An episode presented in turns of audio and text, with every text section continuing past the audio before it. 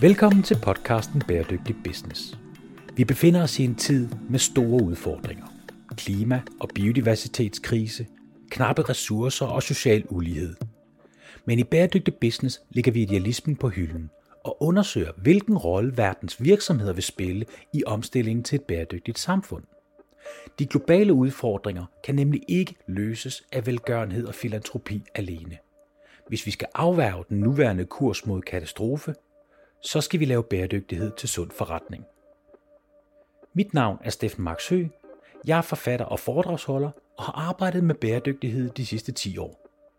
Jeg taler med førende eksperter og undersøger, om der er penge i at tage et socialt og miljømæssigt ansvar. I denne episode skal vi lytte til Rune Kier. Rune har et spændende CV, blandt andet som taleskriver for danske politikere. Han arbejder i UNDP, men han har ikke sluppet sin appetit for retorikkens kraft. For ord har stor betydning, og det er ikke lige meget, hvordan man italesætter den verden, man lever i. Derfor har Rune nogle meget spændende perspektiver på klimakommunikation. Rune har nemlig skrevet bogen Klimataler, og selvom bogen er skrevet til en klimaaktivist, der gerne vil ændre fremtiden til det bedre med en stærk tale, så er der nok også noget, vi andre kan lære af den. Blandt andet, hvordan man formulerer sig skarpt og tydeligt med størst kraft og indvirkning. Runes bog kan købes alle steder, og hvis du ikke kan vente på det, så kan du her lytte de 11 gode råd, som hans bog består af. Hej Rune Kier.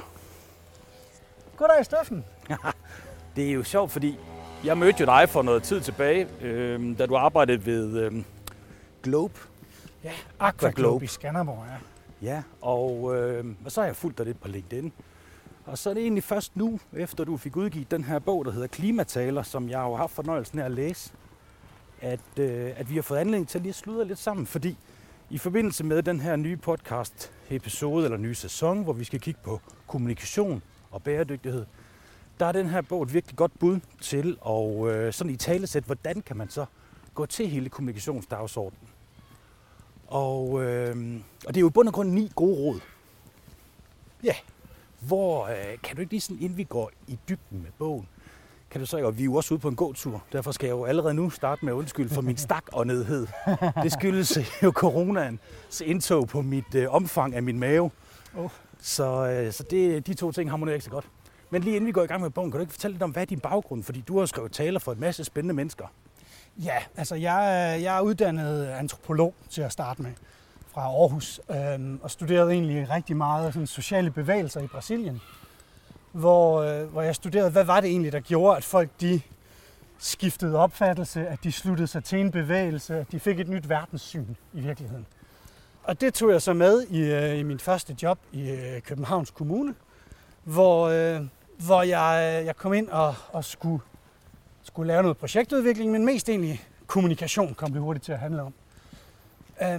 Der fik jeg smag for taleskrivning, og det førte så det ene med det andet. Så blev jeg taleskriver for Martin Lidegaard i Klimaministeriet, og Rasmus Helve i samme sted. Ja, så kom jeg over til Miljøministeriet og skrev for Kirsten Brøsbøl der. Men det er da lidt sjovt, at man går fra antropologi til taleskriver. Det er da ikke den lige vej. Nej, det kan jeg da regne ud. Og dog, fordi... Hvis du kigger på journalistik i det hele taget, så siger de jo alle sammen, at det handler om målgruppen. Og antropologi er dybest set en enorm dybdegående målgruppeanalyse.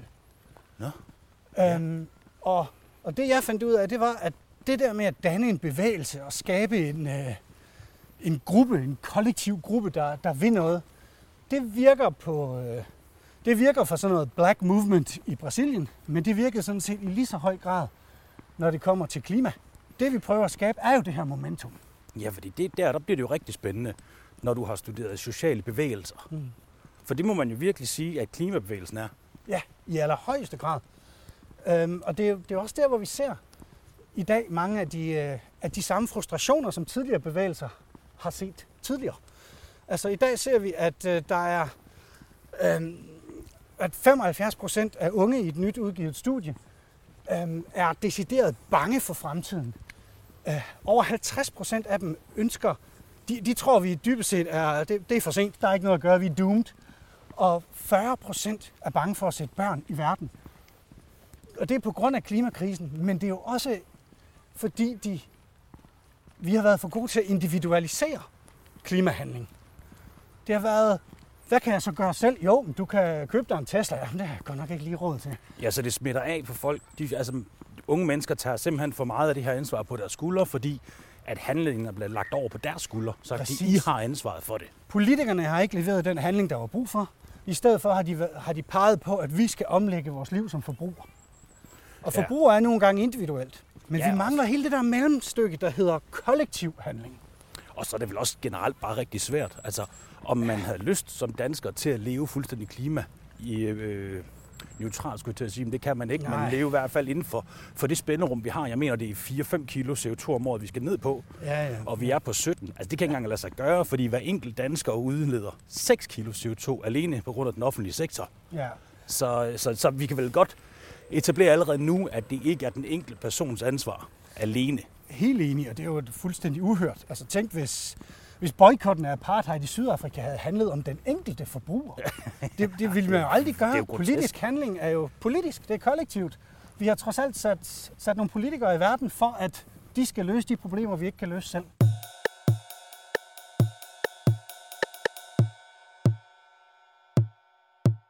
Og det er jo derfor, det er rigtig interessant, du har skrevet en bog, som i bund og grund henvender sig meget til, altså du kalder den faktisk aktivistens guide til taleskrivning for en bedre fremtid. Så du lægger jo ikke skjul på, hvem det er, du taler til. Det er jo aktivisterne. Det er måske særligt unge mennesker faktisk, synes jeg, at læse i bogen. Ja, det er så håbefuldt, at vi ser det her demokratiske aktivisme på klimafronten. Og jeg tror, vores demokrati kunne have rigtig godt af, at det her blev opsamlet noget bedre. Men det er klart, at vi kan jo ikke overlade vores fremtid til unge mennesker, som ikke er kommet ud på arbejdsmarkedet endnu, eller som stadigvæk er studerende. Vi bliver nødt til alle sammen at tage et ansvar her. Den her bog, det er en del af det, jeg tænkte, jeg kunne. Jeg kunne tage og kigge på min faglighed, det jeg havde lært igennem min karriere og mit liv, og så prøve at forme det som nogle let forståelige råd, som en yngre Rune i virkeligheden kunne have nydt rigtig godt af. Ja, så vil jeg sige let forståeligt råd. Jamen, det er da let forståeligt, men det er ret godt underbygget. Og der er der også nogen, der er i gang med at bygge lidt her ved siden af, hvor vi går. Det er skønt. Så får vi den der virkelige oplevelse med i opdagelsen. Det er skønt.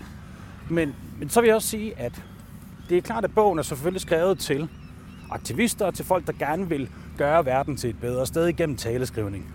Men jeg vil også påstå, at man godt kan bruge den til intern kommunikation, og en leder vil kunne bruge den, når det er en leder, skal kommunikere ud til omverdenen, men at man også godt vil kunne bruge den som altså en måde til at kommunikere eksternt, altså fra organisationens kommunikationsafdeling ud mod verden, altså man bruger den decideret i sin marketingstanke. Og det bunder nok i, at jeg har en overbevisning om, at hvis man skal lave bæredygtighedskommunikation, så er der kun én vej at lykkes med det, og det sker igennem, at man laver reel handling, før det er, man går ud og fortæller om det.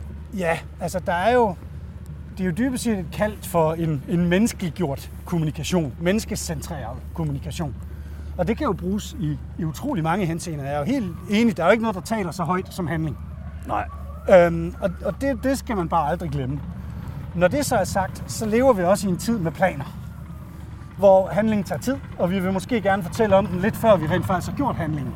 Selvfølgelig så vil man gerne ud og fortælle tingene, inden man reelt har foretaget nogle handlinger. Men det er jo også bare risikofyldt i den verden, vi lever i. Det er det. Fordi at det der er jo rigtig mange virksomheder, der kommer til at gøre, går lidt for hurtigt ud og fortæller om tingene.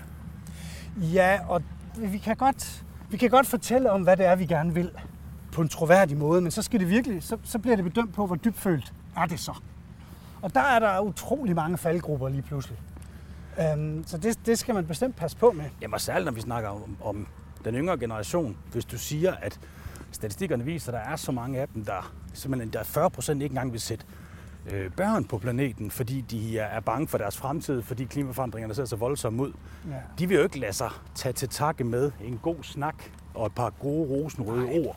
Altså det ser vi jo rigeligt af på diverse COP-møder og hvad der ellers er, hvor man er ude og fortælle om store, flotte visioner. Altså der skal jo reel handling på bordet, for det har det der swung, der skal til for, at folk de gider at købe et andet produkt, end det de er vant til. Altså købe et mere bæredygtigt produkt, end et andet, vil jeg påstå. Helt enig. Vi har at gøre med en generation her, som er blevet opflasket med tomme ord. Og de har et bullshit-filter, der er så skarpt. De kan lynhurtigt sortere tomme ord fra, hvad der rent faktisk er handling. Og så er det sådan, at det bliver koblet med kommunikation. Hvordan vi kommunikerer det. De er blevet opfostret med rigtig lidt handling, rigtig mange ord. Og derfor er de også rigtig gode til at se igennem det. Vi bliver bare også nødt til at kunne se, hvad er det så, hvad er så til at tro på? Og der kommer den menneskelige side ind også. Altså, at vi taler om, hvad det er, vi også er i tvivl om. Hvad der er svært. Og det er noget af det, jeg prøver at plædere lidt for her i den her bog.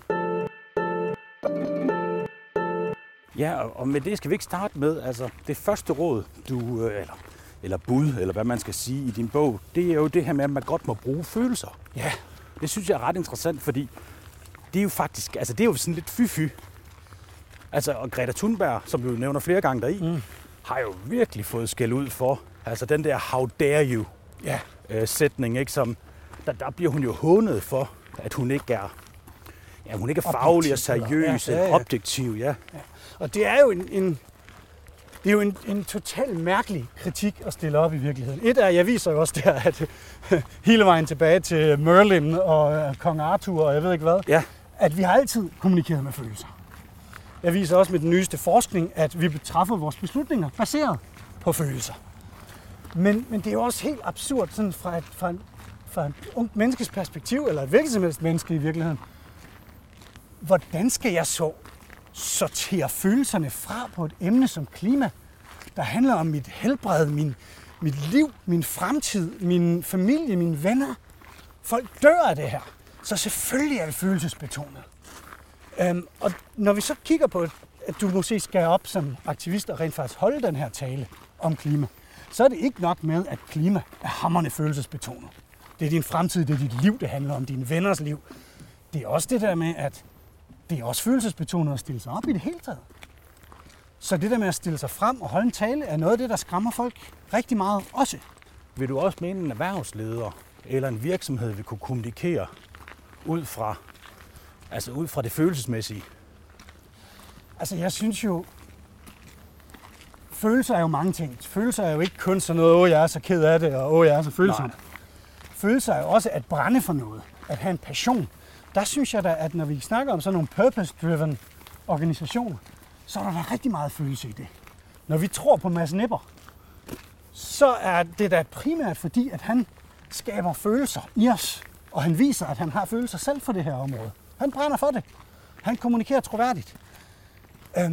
Og når vi kritiserer erhvervsledere rundt omkring, ingen nævnt, ingen glemt, så er det jo meget, fordi de gemmer sig bag sådan noget objektivt tal, kolonner, djøfsprog, som netop er kendetegnet ved at være fuldstændig blottet for følelser. Så det er et spørgsmål om at prøve at få følelserne med ind, så vi har noget at relatere til. Hvad er det for en mission, vi skal gøre her? Men har det ændret sig? Fordi det her logos, pathos, ethos, altså det talmæssige, det faktuelle, som er logosdelen, og ethos er det der, som man reelt selv har præsteret. Altså alt det, som om der er en troværdighed omkring det, man siger, og det pathos, som er det følelsesmæssige. Er det nogenlunde rigtigt formuleret? Ja, det lyder som nogenlunde. Det er godt. Så der har jo altid været, det følelsesmæssige aspekt har jo altid været med i god taleskrivning. Men må man gerne være mere følelsesmæssigt engageret nu end tidligere? Fordi klimakrisen er så stor en katastrofe, som den nu engang er. Ja, det vil jeg mene, det er. Det kommer selvfølgelig også an på, hvem det er, du snakker til. Men når du snakker til unge mennesker, hvis liv bliver formet af den her krise fuldstændigt, så er det klart, så er der plads til mange flere følelser. Ja, end der ellers ville være. Men vi står også bare i en situation, hvor vi i 100 år, måske 300 år, siden af oplysningstiden i hvert fald, har nedprioriteret følelser og gjort dem illeset. Men er det ikke netop et argument for, at man så skal holde sig fra det? Fordi vi siden 1600-tallet er flasket op med, at det simpelthen er det faktuelle, det er data, det er tal, det er det, vi ligesom stoler på. Altså, Marcus Lanz, som er en af dem, jeg også citerer, han har lavet en helt ny PhD, og han har analyseret netop beslutningstagning i organisationer rundt omkring. Han finder, at følelserne er hamrende vigtige til netop at give retning for de her ting. Vi stræber ikke bare efter et tal, vi stræber efter den følelse, det tal giver. Den følelse af, om det er godt, om det er skidt, om det er noget attraktivt i det hele taget. Så nej, jeg vil bestemt mene, at der skal være plads til mange flere følelser i taler. Og kan man ikke også sige, at det er det, som videnskabsfolkene, altså klimaforskerne, de netop har været ramt af, at de har fortalt så meget ud fra logos, ud fra det faktuelle, ud fra data, ud fra prognoser, at det her det er et stort problem, men der er reelt ikke sket de forandringer, der skal til. Vi har ikke taget det seriøst nok. Jeg er helt enig. Så kom Al Gore på et tidspunkt og fortalte os om de moralske implikationer af det, ikke? I An Uncomfortable Truth.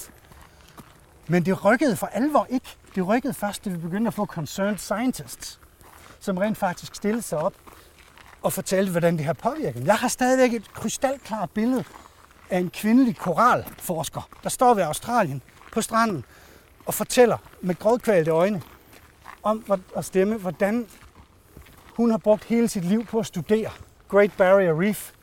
Nu dør det. År for år. Fraktion af en grad for fraktion. Og hun kommer ikke til at vise det til sine børn, fordi det er væk, inden de når at blive store nok til at dykke. Det rørte mig langt mere end alle mulige gennemsnitsgrader og sandsynligheder i en IPCC-rapport. Det næste punkt, du beskriver i din bog, det er at være tro mod dit verdenssyn. Ja. Og det synes jeg jo egentlig var meget spændende. Og lige da jeg læste overskriften, så havde jeg rigtig svært ved at lige forestille mig, hvad dækker det her nu over? Ja. Men kan du prøve at uddybe, hvad er det, du mener, det handler om? Eller hvad handler det om? Det handler om, at vi er blevet vant til at bruge andres ord for at beskrive vores egen virkelighed. Ja. Det er noget af det, som George Lakoff har lavet med framing. Der er en stor del af det kapitel. Og det handler om, at vi skal simpelthen bruge ord, der beskriver den virkelighed, vi vil. Klimaforandringer er et fortrinligt eksempel.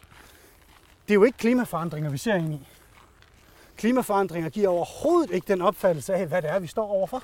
Altså selve ordet klimaforandringer. Selve ordet klimaforandringer, det lyder som sådan nogle små forandringer, lige sådan lidt skvulp i toppen, ikke? Det lyder ikke så voldsomt. Det lyder overhovedet ikke voldsomt. Det lyder ikke som noget, vi har brug for at gøre noget ved. Det er bare sådan lidt forandringer. Det lyder ikke engang, om det er sådan godt eller skidt. Det lyder bare sådan lidt neutralt. Det kunne da være meget rart med lidt klimaforandringer en gang imellem. Det har jeg da også brug for. Og det er der jo ikke, det er der jo en grund til, det gør.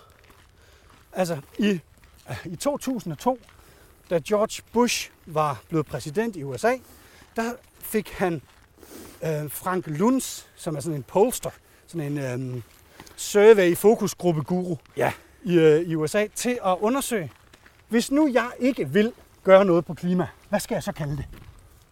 Det var opgaven.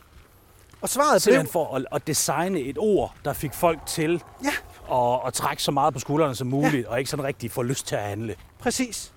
Og konklusionen fra Luntz var, at du skal bruge climate change. Fordi, som en fokusgruppe deltager sagde, det lyder lidt som at tage sydpå på ferie. Mm. Det har ingen af den her urgency, det har ikke noget af, om det er godt eller skidt. Det er bare sådan lidt. Og det er overhovedet ikke det, vi står overfor. Det er jo så derfor, at Al Gore senere kom med klimakrisen, climate crisis og sådan noget. Men som jo heller ikke nødvendigvis er. Fanger det vi står overfor? Men dog noget værre. Noget værre, ja. Men jo slet ikke på niveau med climate emergency, som nu både EU og FN og Greta Thunberg plæderer for som begrebet. Så det er der, hvor vi skal sørge for at vælge nogle ord, der beskriver det, vi rent faktisk vil. Sådan at når folk de tænker, okay, han snakkede om klimaforandringer, så det er ikke så slemt. Og så er der så også en sidste twist på det, det er, at de folk, vi taler til i dag, er jo ikke sådan helt tabula rasa på det her. De har jo hørt det før. Mm. Og jeg kan love dig for, at hvis du siger, at du vil tage ambitiøs handling på klimaforandringerne, så er der en masse små lygter, der begynder at lyse ind i folks hoveder, hvis de virkelig brænder for det her. Ja, fordi de ikke tror på det. Fordi de ikke tror på det. Hvis du kalder dem klimaforandringerne, har du ikke forstået alvoren. God pointe. Så man kan sige, at det er simpelthen et spørgsmål om, at når du skal være tro mod dit verdenssyn, så handler det om, at du skal bruge de rigtige ord. Ja. Fordi at hvis du siger klimaforandringer, så har du simpelthen ikke forstået sagens alvor, og så læser man måske de forkerte ting, eller hvordan skal det, eller...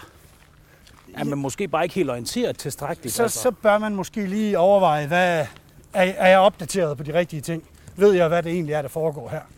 Når FN's chef kalder det en code red for humanity, og jeg kalder det lidt klimaforandringer, har jeg så rent faktisk vist, at jeg er foran i bussen, eller har jeg sat mig helt ned bag? Så man kunne spejle ind i en kommunikationsafdeling og så sige, hvis man ikke bruger den rigtige lingo, så at sige, så vil folk nok have tilbøjelighed til at sige bullshit. Ja. Fordi det er de ord, der bliver brugt her, I forstår ikke alvoren, der ligger bag ved det. Ja, jeg er helt enig. Det synes jeg faktisk er en meget spændende pointe.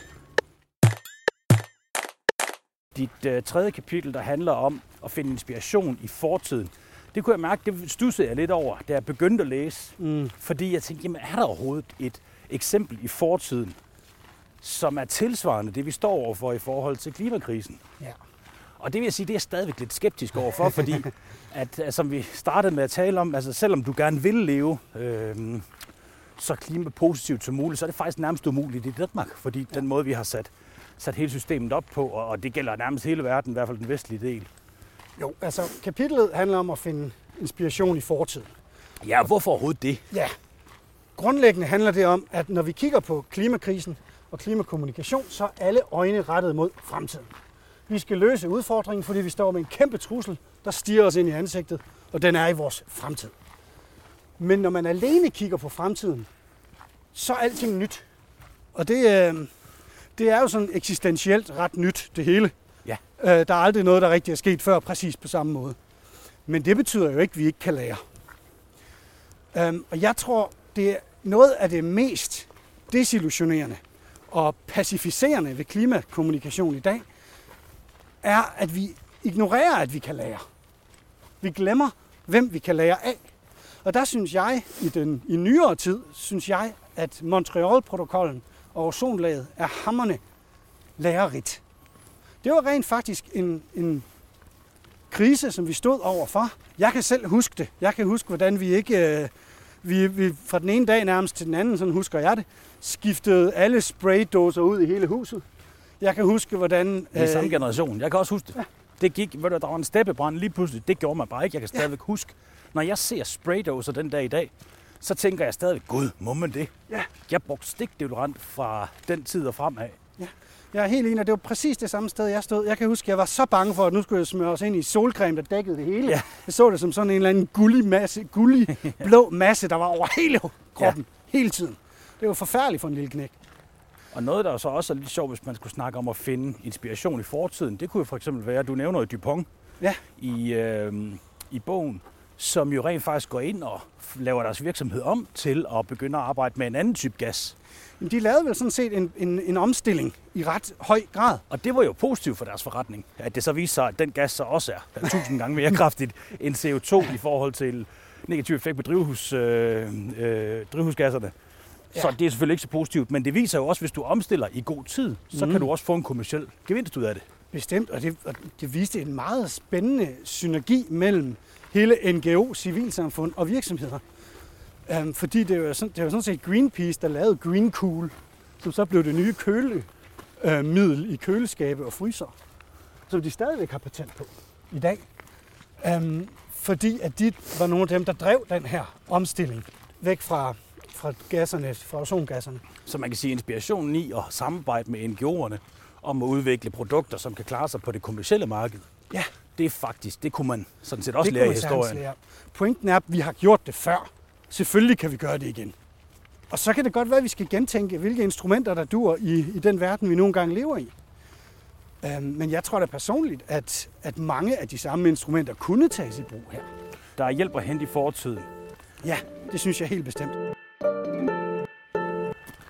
Kapitel 4 handler om at bygge en gylden bro.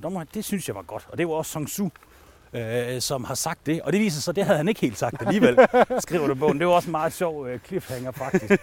Men pointen er egentlig ret god, hvis man gerne vil skabe konsensus, hvis man gerne vil have folk til at komme over på over i ens verdensbillede, skifte hold, om man vil, jamen så skal man også gøre vejen tilbage, altså fra deres oprindelige mening over til det, som du gerne vil have dem til at mene nu, så nemt, så let, så dejligt som muligt. Ja, så attraktivt i virkeligheden. Ja, en gylden bro, så folk har den at krydse over, når de skal tilbage. Kan du ikke prøve at fortælle noget mere om det? Det bliver ret inspireret af. Jo, altså når vi snakker om at holde tale om klima, så er der nogle forskellige målgrupper. Der er dem, som dybest set mener det samme som dig, og lige så godt kunne have stået derop. Der er dem, som måske er overbeviste, som du er, men mangler handling. Og så er der så dem, som rent faktisk ikke mener det samme som dig. Alle steder er det sådan set rigtig vigtigt at prøve at bygge bro til, hvad det så, vi har til fælles. Fordi ellers så bliver det meget nemt sådan en råben i forskellige skydegravskrig-agtige ting. Ja, så man kunne forestille sig, at man stod i et bestyrelseslokale, og så sidder man i den bestyrelse. Og så er der tre, der hele tiden har været imod, at man skal lave de her investeringer over mod en mere grøn fremtid, fordi man ikke mener, det er rentabelt eller et eller andet. Og i den forbindelse, hvis du så skal præsentere det og have dem overbevist, så bliver du nødt til at lave en smutvej til dem, så de kan sige, okay, nu er vi klar, for nu giver det mening, så de ikke, ja, hvor primitivt den lyder, taber ansigt. Præcis. Altså, så det er nemt for dem at sige ja til. Ja, helt enig. Og der er jo rigtig meget med at prøve at kigge på, hvad er det så for noget, hvad er det for nogle værdier, de har? Dem, du prøver at overtale. Hvordan kan du knytte det an på klimahandling? Klimahandling er jo noget, der har utrolig mange konsekvenser, enten det er helbred, eller det er sikkerhedspolitik, eller det er konkurrence, eller det er rekruttering, eller hvad ved jeg. Så det er jo et spørgsmål om at prøve at sige, dem jeg gerne vil overbevise, hvad er det for nogle værdier, jeg skal bruge til det? Og hvordan kan jeg knytte det sammen? Og det er den måde, man bygger den der bro, at det kan godt være, at de så i sidste ende skal sige, ja, vi har været imod klimahandling i 10 år nu. Nu er vi ikke længere. Det er den grimme form, ikke? Den får du dem nok ikke med på. Men du kan godt få dem med på at sige, vi får et nyt marked, hvis de har kæmpet for et nyt marked i lang tid. Eller vi får bedre mulighed for at rekruttere i tid, hvor der er arbejdskraftmangel. Og du kan også få dem til at erkende, altså at være med på, at det er godt i forhold til at få partnerskaber, eller det er godt for at blive hørt på den politiske scene. Der er alle mulige gevinster, og der skal man selvfølgelig prøve at vælge, hvad er det, der betyder noget for dem. Det er så det i bestyrelseslokalet.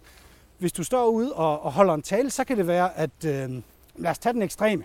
Lad os sige, at du er klimaaktivist i USA, og du står over for sådan en hel masse republikanske, konservative vælgere, der mener, at klima, det er bare forfærdeligt. Den er svær, vil jeg lige starte med at sige. Den er hamrende svær, men den bliver endnu sværere, hvis du begynder at snakke om FN og kvotemarkedet og Kyoto, og det er synd for isbjørnen. Det er klart.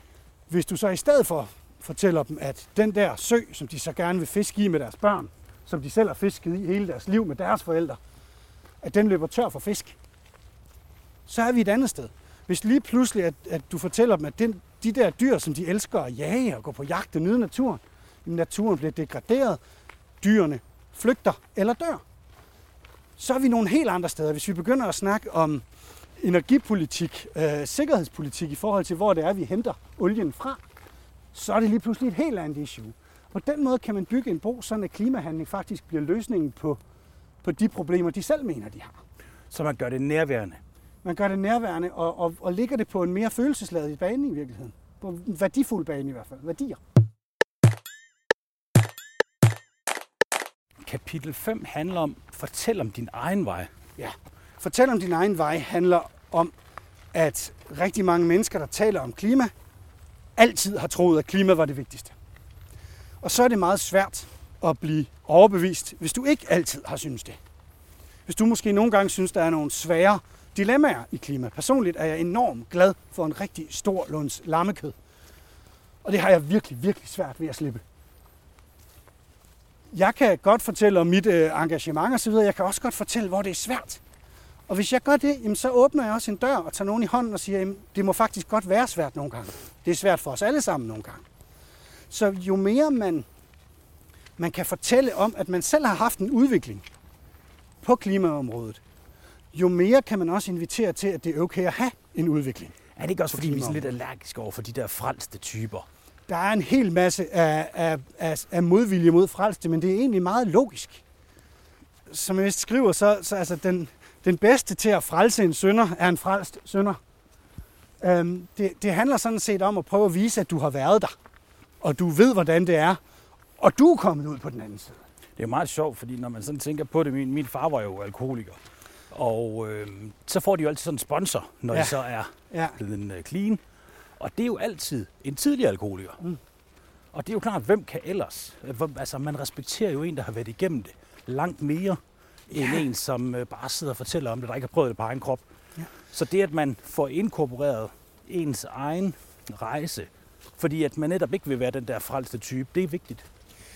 Det er rigtig vigtigt at prøve. Også fordi vi ser, at der er lavet analyser af, hvem det er, vi gerne vil lytte til på det her område.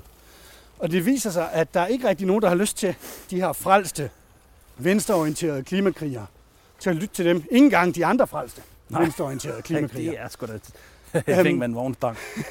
Dem, vi rent faktisk har lyst til at lytte til, det er de folk, hvor der er lidt et mismatch, hvad det her angår. I hvert fald lige for øjeblikket. Vi vil gerne lytte til dem, der har haft en lidt akavet tur. Lidt anderledes vej. Dem, der måske kommer fra den her konservative vogn og siger, jamen det er faktisk den, der førte mig til klimavenlighed og til at være klimakriger. Og det er rigtig vigtigt at prøve at gøre det, fordi så når man nogle helt andre grupper. Og du taber ikke de andre. Altså, dem, der virkelig tror på klima, de skal sgu nok tro på dig alligevel. Det er selvfølgelig et tænkt eksempel. Men vil det virke, hvis man var en virksomhed, som lad os sige, havde arbejdet med olie og gas, og så siger man, så kommunikerer man simpelthen ud, jamen, vi har i lang tid gjort det her, fordi vi mente, det var det rigtige at tjene penge og sikre velstand. Men nu er vi kommet til den konklusion, at det her, det holder simpelthen ikke længere. Nu er det en anden strategi. Vi kan ikke opgive vores produkter 100%. Vi bliver nødt til at være i det her lidt endnu. Men vi har tænkt os at transformere vores forretning over mod en grøn fremtid. Jamen altså, det eneste, jeg behøver at sige, er vel Ørsted. Altså. Jo, men der har handlingen jo fulgt så meget med. Ja, det er rigtigt. Men du har da fuldstændig ret. Det er jo faktisk præcis Ørsted. Men de har jo så gjort det. De har gjort det, ja. Og som vi snakkede om tidligere, vil handling være en hamrende stærk ting her. Men jeg vil da elske, hvis vi kunne have en gruppe, der hed tidligere olieledere for klima. Altså, det er jo sådan noget, der virkelig vil rykke, ligesom Concerned Scientists, eller hvad ved jeg, ikke? Altså, der er masser af de her skæve match, som virkelig kunne overtale rigtig mange. Jeg tror faktisk også, jeg ville finde det troværdigt, hvis man kommunikerede ud på den måde.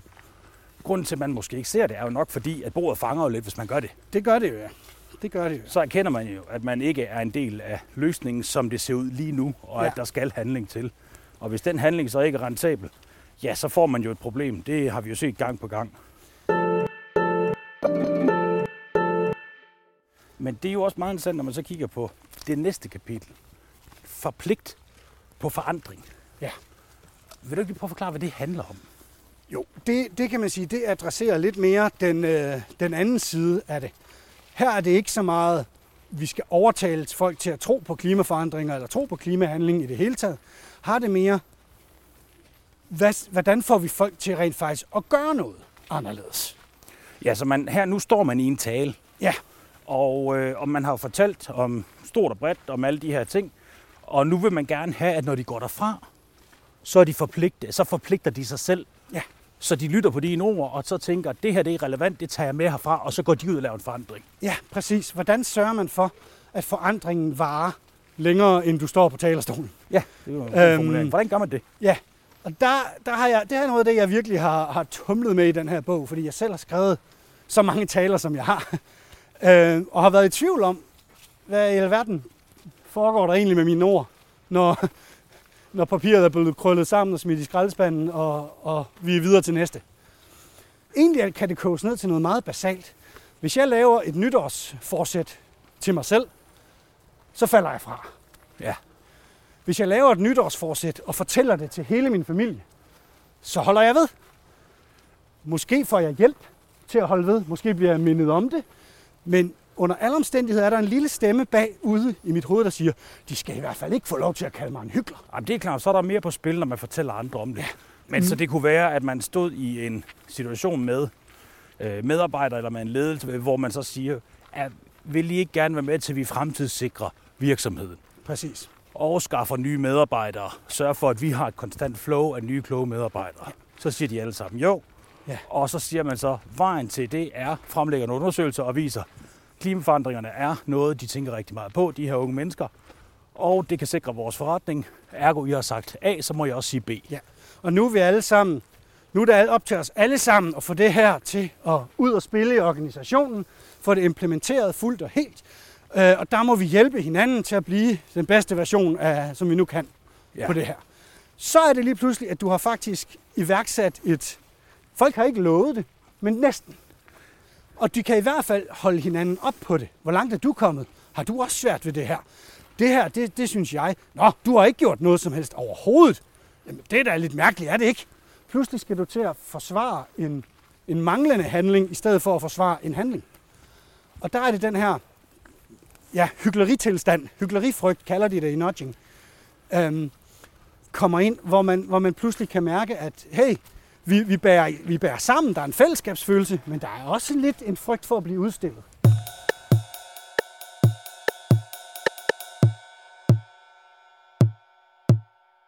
Så kommer vi til det næste kapitel, og det er The One Ring. Og så bliver man jo lidt Tolkien-inspireret. Ja. Hvad er det handler om? Udover at, og måske kan det sige så simpelt, at man skal have et helt klart budskab. Det handler om at være konsekvent og konsistent i den måde, man taler om noget på. Og det handler i høj grad om at have et budskab, du vælger ud, og det er det, du har fokus på her.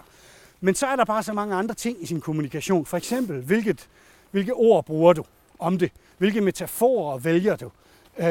Tegner du et billede op på en eller anden måde? Har du en rekvisit med, når du stiller dig op og taler? Og bærer de alle sammen i samme retning? Det er sjældent, de gør det, synes jeg. Altså budskaberne må ikke strikke i alle mulige retninger. Nej, altså der er lidt en gammel taleskriver-råd, der hedder, at du skal ikke fokusere på alt det, du gerne vil have, de skal vide. Du skal fokusere på den ene ting, de skal huske. Og det er lidt den, der ligger til grund for det her. At vi bliver simpelthen nødt til at skabe en ring rundt om vores budskab, hvor alting spiller sammen og bakker op om det budskab. Det er det, The One Ring er.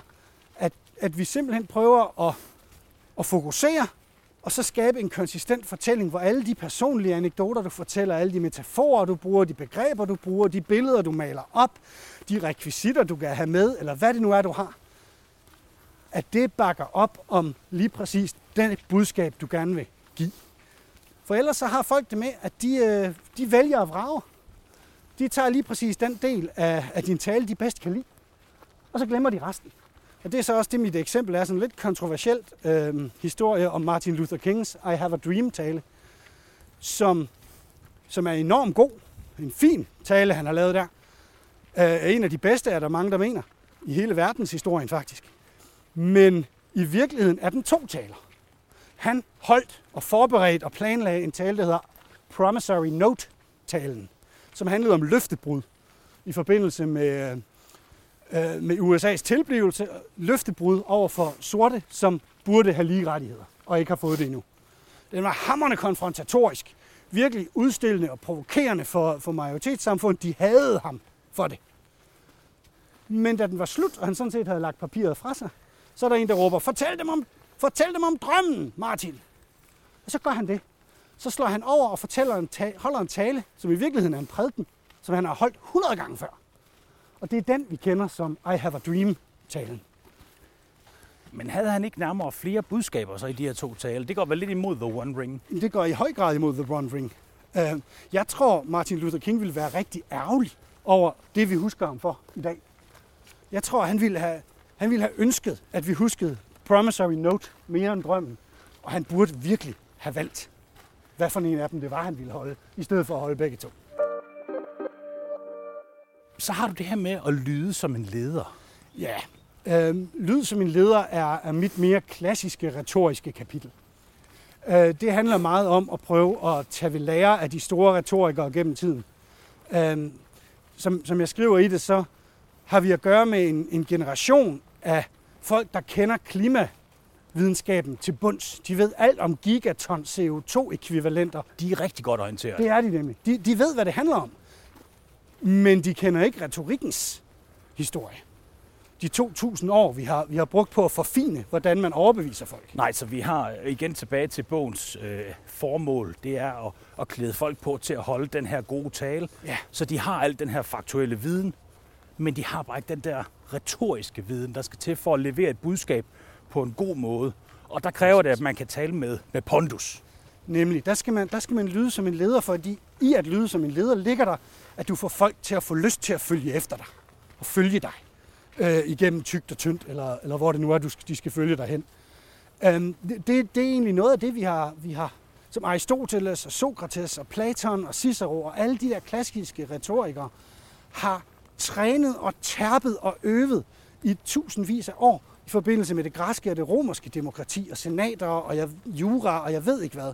Det er netop, hvordan spiller vi på alle tangenter for at overbevise folk efter bedste beskub.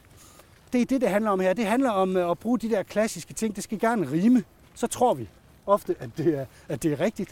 Det er lidt primitivt, ikke? Men... Det er lidt primitivt, men det er egentlig blevet bekræftet af moderne forskning også, at det er sådan set sådan, vores hjerne fungerer. Først og fremmest, det allervigtigste, det er, at du virker imødekommende. Det er sådan set ethos, det her. At du virker imødekommende, du virker som om, du vil mig det godt. Hvis du vil det, så lytter jeg til dig. Ellers så begynder jeg allerede at tage afstand fra dig. Så der skal du tale roligt, du skal være venlig, du skal tale om vi, ikke så meget om jeg og alle de her ting. Så kommer næste skridt som mere følelserne, som også har fået et kapitel i sig selv, kan man sige. Og der handler det i høj grad om at prøve at tale til de følelser, som folk har. At hvor er det, vi er på vej hen? Hvad er det, vi vil? Hvem er vi egentlig som folk? Det kan være med historier, og det kan være med gentagelser osv., ikke? Der er rigtig meget, der i virkeligheden fokuserer på, at du giver en følelse af, at du brænder for det her. Og derfor får andre folk til at brænde for det også. Det gør du blandt andet med gentagelser og overdrivelser også, og historier. Ja, det er meget sjovt, at overdrivelser faktisk, det skriver du i bogen, at overdrivelser er faktisk positivt. Jamen, langt de fleste mennesker kan sagtens sige, der overdrev du vist lidt. Men der er jo ikke nogen, der tænker, okay, det skal for DR's detektor, det her. De fleste kan jo sagtens sige, at hvis du overdriver en lille smule, så er det fordi, du virkelig brænder for noget. Ja, så altså, det er ikke et spørgsmål om... Altså, det er jo en anden kategori end at lyve. Det er for eksempel, jeg tolker det på den måde, at det handler om, at man siger, det er jo 1 million gange bedre at gøre sådan her. Præcis, og er det så præcis 1 million gange bedre? Det er der ikke nogen, der ved, men vi ved i hvert fald, at det er meget vigtigt. Men der er det i hvert fald, der er de der ting, og så er der logos, som i højere grad er at prøve at spille på, hvad der lyder rationelt. Det er ikke nødvendigvis, hvad der er rationelt. Og der er det sådan noget med rimer det, så tror vi på det. Hvis du har tredelinger, så tror vi på det, fordi så virker det gennemtænkt. Hvis du har kontraster, så virker det som om, at du rent faktisk har taget et velovervejet valg mellem to muligheder. Så det er nogle af de ting, hvor vi kan tale til den mere rationelle del af hjernen. Jeg synes, det var rigtig spændende at læse om, og jeg synes, at altså det er sådan, hvor man som lægmand, som mig, der jo ikke har altså formel træning inden for kommunikation eller retorik, der kan man godt se, gud, hvor er der mange ting, som man kan gøre med sproget, hvis man er klædt ordentligt på.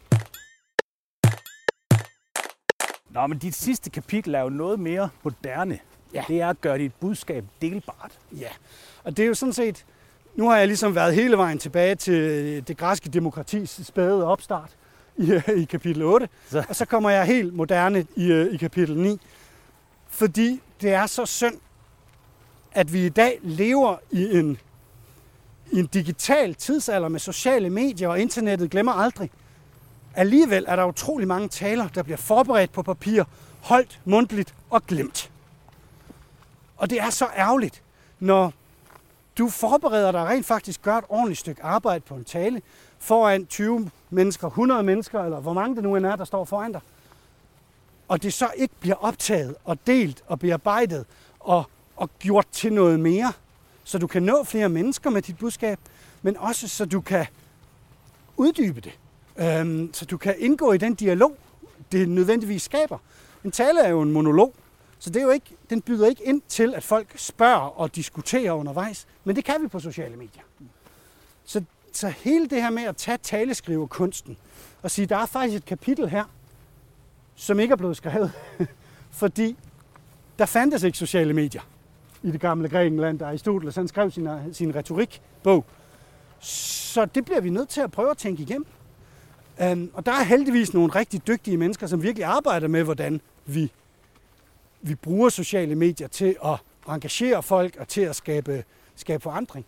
Og det ligger jo fuldstændig op til højrebenet for, hvordan vi så kan bruge talen som den, som en researchfase og en hel masse information, som vi skærer fra, fordi der ikke er plads til det, og så en rent faktisk en performance, der gerne skulle levere en eller anden grad af effekt i sidste ende. Og den kan vi så booste med sociale medier. Det synes jeg er en rigtig god pointe, og du nævner jo i din bog faktisk det her eksempel med John F. Kennedy, der bliver skudt, og hans bror stiller op til præsidentembedet senere. Ja. Og han får så at vide, at Martin Luther King er blevet skudt. Mm. Og i den by, hvor han så skal holde en tale, og hvor han så kan fortælle om det, han selv har været igennem, en smerte ligesom den, der sker der faktisk mindre uro, fordi USA var jo i brand, da det skete, da Martin Luther King døde. Men der sker der faktisk mindre utro, så hvis han har haft mulighed for at dele sit budskab via de sociale medier, kunne man måske godt have forestillet sig, at der faktisk havde været færre voldsomme brande, og der døde jo 250 mennesker, og rigtig, rigtig mange mennesker blev såret. Ja, Robert F. Kennedy, som holdt den tale her i Indianapolis, er netop et eksempel på en utrolig menneskelig tale. Han er på vej ind foran en stor gruppe i et sort kvarter i Indianapolis, og han ved, at lige så snart de finder ud af, hvad der er sket med Martin Luther King få timer før, så kommer der en reaktion her. Og han står der ikke som en eller anden hvid elitær politiker fra nordstaterne. Han står der som et menneske, der også har mistet. Og som har mistet en, som de måske alle sammen så op til. Og på den måde, så er det faktisk et rigtig fint eksempel på, at han både skaber en bro af menneskelighed, han bygger på sine egne følelser, han fortæller, hvordan det er at miste sin bror, og hvor hårdt det var for ham. Og det får en effekt. Det, som du selv siger, det stilner det oprør, der florerede over hele USA på det tidspunkt. Det er jo ret fantastisk. Og hvis man så spejler det ind og siger, at det her med at gøre dit budskab delbart, altså når man samler noget viden, så kunne man måske godt overføre det til, at man skal sørge for, at alle de rigtige mennesker i organisationen hører det. Mm. Det er jo klart, at man skal jo ikke begynde at putte information ind i ørerne på nogen, som reelt ikke har brug for det. Men lige præcis når det kommer til kampen mod klimakatastrofen, så er det måske netop noget, man skulle sørge for, at det budskab kom langt ud i organisationen, måske længere end mange andre budskaber. For eksempel et nyt ERP-system er jo ikke relevant for folk, der måske går på lageret. Nej, men helt enig. En generel omstilling, hvis du er en virksomhed, så skal din tilgang til den grønne omstilling, den skal helt derud. For det er en all men on deck situation, vi står med. Og det er ikke kun strategi og PR, der nødvendigvis skal arbejde her. Det er også lageret. Hvordan kan vi køre rundt med de her ting på en ordentlig måde? Skal vi køre mindre? Skal vi have el? Hvordan kan vi skabe et overblik, der ikke kræver så mange ressourcer og CO2-udledninger, som det vi har lige nu? Det er netop en all-encompassing situation, vi står med. Så der tænker jeg da bestemt, at du har ret. Vi skal have det ud over det hele. Tusind tak, Rune. Jeg synes, det har været rigtig spændende at tale med dig, og jeg vil helt klart anbefale folk, som skal formulere sig på skrift eller verbalt omkring klima, at de kigger på din bog Klimataler. Og tusind tak, fordi du havde tid til at gå en tur. Ja. Jamen, velkommen, Steffen. Det var hyggeligt. Bestemt. Du har lyttet til Bæredygtig Business. Mit navn er Steffen Max Høgh, og du er meget velkommen til at finde mig på LinkedIn, hvis du har idéer til emner, jeg skal tage op i podcasten. Ros og ris er også meget velkommen. Husk i øvrigt at abonnere på podcasten i din podcast-app, så får du automatisk besked, når der er nye episoder. Og hvis du giver os en god anmeldelse, så hjælper du med at sprede budskabet om bæredygtig business. Tak fordi du lyttede med.